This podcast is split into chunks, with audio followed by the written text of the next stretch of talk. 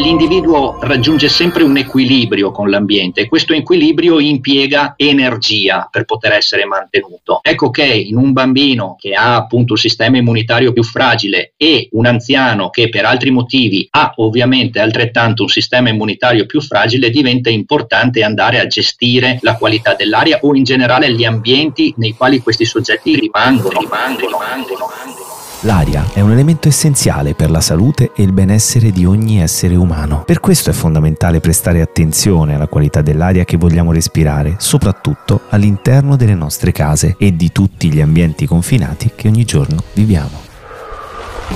Inspirare, espirare, inspirare è un gesto automatico, involontario che ognuno di noi compie circa 22.000 volte al giorno. A volte diamo per scontata l'aria che riempie i nostri polmoni, senza considerare quanto influenzi direttamente la nostra salute e il nostro benessere. Respira Salute è il podcast dedicato a esplorare il mondo invisibile dell'aria che respiriamo, in casa, in ufficio, al lavoro, a scuola e dell'importanza della qualità di quest'aria. Sono Paolo Leccese e sarò la vostra guida in questo viaggio affascinante e cruciale sociale verso una vita più sana e consapevole, partendo dall'elemento fondamentale per la nostra salute e sopravvivenza, l'aria. Nel corso di questa serie esploreremo la scienza dietro la qualità dell'aria interna, ascolteremo storie di persone che hanno affrontato sfide legate all'aria nelle loro case, condivideremo opinioni e consigli di esperti per migliorare la qualità dell'aria in modo significativo, salvaguardando la salute nostra e degli edifici in cui viviamo. Un viaggio di scoperta e consapevolezza, necessario per comprendere meglio l'aria che respiriamo respiriamo, all'insegna di una vita più felice e in salute.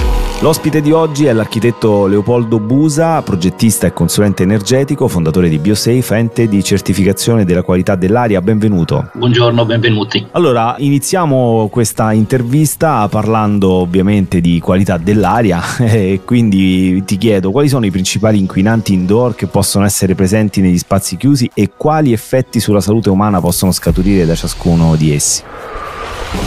Inquinanti ambientali ce ne sono parecchi dentro casa e si possono elencare secondo 5 o 6 categorie, adesso vediamo quanto riesco a snocciolarne, però sostanzialmente abbiamo le polveri sottili che sono quelle più famose, le famigerate, quindi l'inquinamento da polveri sottili può creare delle problematiche alle vie aeree superiori, per esempio, quindi tosse, asma, respiro affannoso, cose di questo tipo, ma sono sintomatologie che possono essere legate anche ad altri elementi, come per esempio le sostanze chimiche che possono essere emesse dall'inquinamento dall'involucro, dai mobili o appunto dalle attività umane che si svolgono all'interno dell'edificio e poi problematiche tutta la parte microbiologica o nanobiologica, quindi batteri, virus e muffe, eh, le conseguenze delle quali le conosciamo un po' tutte quante, quindi patologie legate appunto all'accumulo di batteri o, o di virus, per poi scivolare se vogliamo anche su quelle che possono essere problematiche legate all'elettromagnetismo, quindi ai campi elettromagnetici che si possono generare generare dentro l'edificio e perché no alla presenza di gas radon che è una sostanza una detta naturale ma che in realtà fa molto male perché è cancerogena. Quindi queste sono le sostanze o gli inquinanti che possiamo trovare in casa e che a livello di salute possono essere molto dannose. Se le respiriamo o se le assimiliamo per lunghi periodi anche a piccole concentrazioni o diciamo semplicemente tossiche o irritanti se le respiriamo per brevi periodi. Come può essere misurato o monitorato l'inquinamento indoor in modo efficace proprio perché abbiamo appunto sentito parlare di gas, insomma spesso la sua natura è invisibile. Sì, gli inquinanti sono invisibili e spesso in odore, quindi abbiamo la necessità di monitorarli attraverso dei sistemi di misurazione cosiddetti diciamo sul campo differiti, cioè si prelevano dei campioni d'aria, eh, sono procedimenti che sono normati da norme uni, ce ne sono più di qualcuna, possono essere attivi o passivi, ma sostanzialmente questi campioni d'aria vengono poi portati in laboratorio e nel laboratorio vengono estratte tutte le sostanze che sono state assorbite sostanzialmente da queste cartucce eh, che hanno prelevato gli inquinanti dall'aria. L'altra alternativa, ma spesso vanno insieme, è il monitoraggio di in continuo attraverso dei data logger che ovviamente non hanno il supporto di una norma uni, quindi vanno presi un po' in maniera più critica, ma ci danno la possibilità di capire in maniera dinamica che cosa sta succedendo dentro l'edificio, quindi a seconda delle fasce orarie avere la possibilità di valutare gli sbalzi di anidride carbonica o di composti organici volatili o di polveri sottili diventa importante per la gestione corretta dell'edificio. In che modo il ricambio d'aria continuo in un ambiente chiuso può contribuire a ridurre la concentrazione di inquinanti? Ogni edificio non può essere definito assolutamente inemissivo. I materiali sono basso emissivi, quindi hanno comunque dei residui di inquinanti che possono emettere all'interno degli ambienti. Questi ambienti aumenta la concentrazione delle sostanze presenti. Questa concentrazione può essere diluita facilmente, banalmente attraverso l'apertura di una finestra, ma aprire una finestra in maniera corretta significherebbe azionarla per 5 minuti pressappoco ogni due ore. Ecco che una ventilazione meccanica controllata che permette di fare arrivare aria fresca, pulita all'interno dell'edificio è una soluzione ideale per riuscire a diluire appunto questi inquinanti. È un connubio, il 50% della responsabilità di una qualità dell'ambiente la diamo all'involucro, un altro 50% lo diamo a un buon sistema di ventilazione. Spesso si fa confusione tra questi due concetti, ricambio d'aria e purificazione dell'aria. Che differenza c'è tra loro e soprattutto sono strategie alternative o possono risultare complementari? È la stessa differenza che può esserci tra una ventilazione meccanica controllata e un condizionatore d'aria. Quindi quando noi parliamo di ventilazione preleviamo aria dall'esterno e quindi laviamo i locali in maniera diretta ed immediata. Quando invece andiamo a fare purificazione non è assolutamente detto che questa coinvolga anche il ricambio dell'aria. Parliamo per esempio dell'anidride carbonica. Io potrei purificare l'aria, ma non riesco a smaltire l'anidride carbonica se questa aria non la ventilo, non la libero verso l'esterno. Quindi i due sistemi non sono assolutamente sovrapponibili, sono in sinergia da utilizzare molto bene insieme. Un sistema di ventilazione meccanica controllata può essere additivato di sistemi di purificazione di vario genere, possono essere purificazione attiva, possono essere purificazione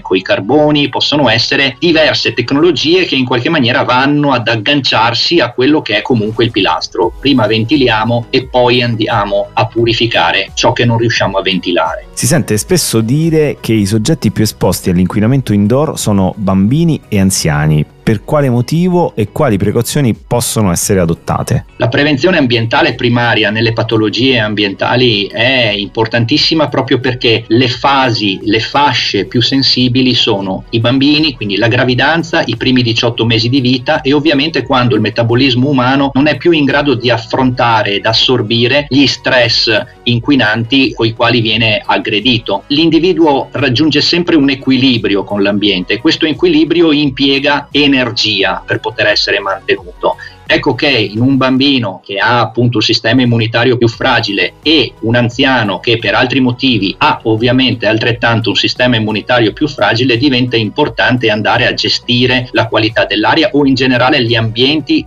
quali, nei quali questi soggetti per, eh, rimangono. E quindi scuole, RSA, asili, ospedali diventano diciamo luoghi nei quali è importantissimo valutare l'importanza di creare ambienti idonei. poi le modalità con cui ci si arriva sono molteplici e vanno in qualche maniera gestite attraverso un progetto che prenda in considerazione tutti i parametri ambientali inquinanti, i soggetti che sono in qualche maniera sottoposti a questi inquinanti e la tipologia del costruito, sia che sia nuova costruzione o che sia ristrutturazione. L'importante è fare un progetto di salubrità ambientale allora, grazie all'architetto Leopoldo Busa per essere stato con noi oggi e per aver impreziosito questo contenuto podcast in questa puntata. Grazie.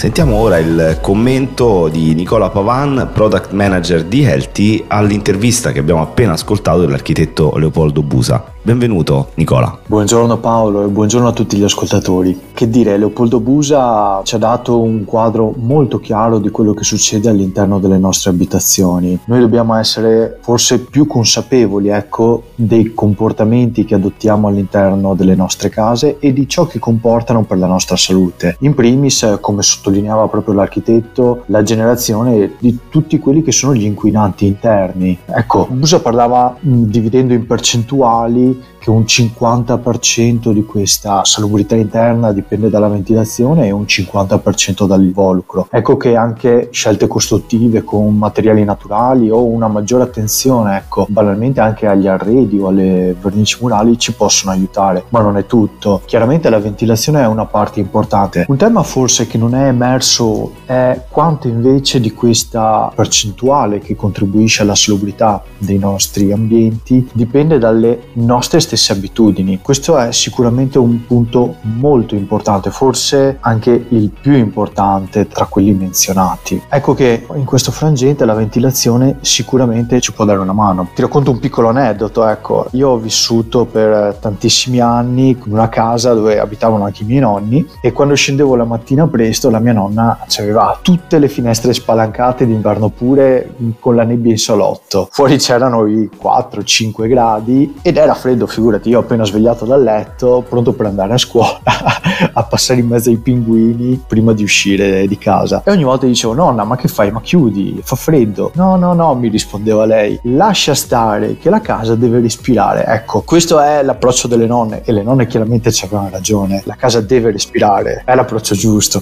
Però c'è modo e modo, ecco, spalancare le finestre la mattina è una buona abitudine, eh, quei 5 minuti servono a cambiare l'aria all'interno della stanza, ma non è sufficiente, perché poi se la casa rimane chiusa tutto il giorno, tutto il tempo, comunque l'emissività dei materiali, anche se basso emissivi all'interno delle nostre abitazioni, contribuisce ad aumentare la concentrazione degli inquinanti indoor. Quindi è necessaria una ventilazione costante. Ecco che in questo tema la VMC sicuramente ci può aiutare. Bene, grazie Nicola Pavan, Product Manager di Elti. Grazie a voi. L'inquinamento indoor è un problema che riguarda ciascuno di noi, ogni giorno, ma abbiamo il potere di fare scelte consapevoli per migliorare la qualità dell'aria intorno a noi e dentro le nostre case. Rimanete connessi e iscrivetevi al nostro canale podcast su Spotify o Apple Podcast per non perdere il prossimo episodio. Se avete domande o volete condividere le vostre esperienze, potete raggiungerci su ltr.com e su tutti i canali social. Grazie e alla prossima puntata di Respira Salute.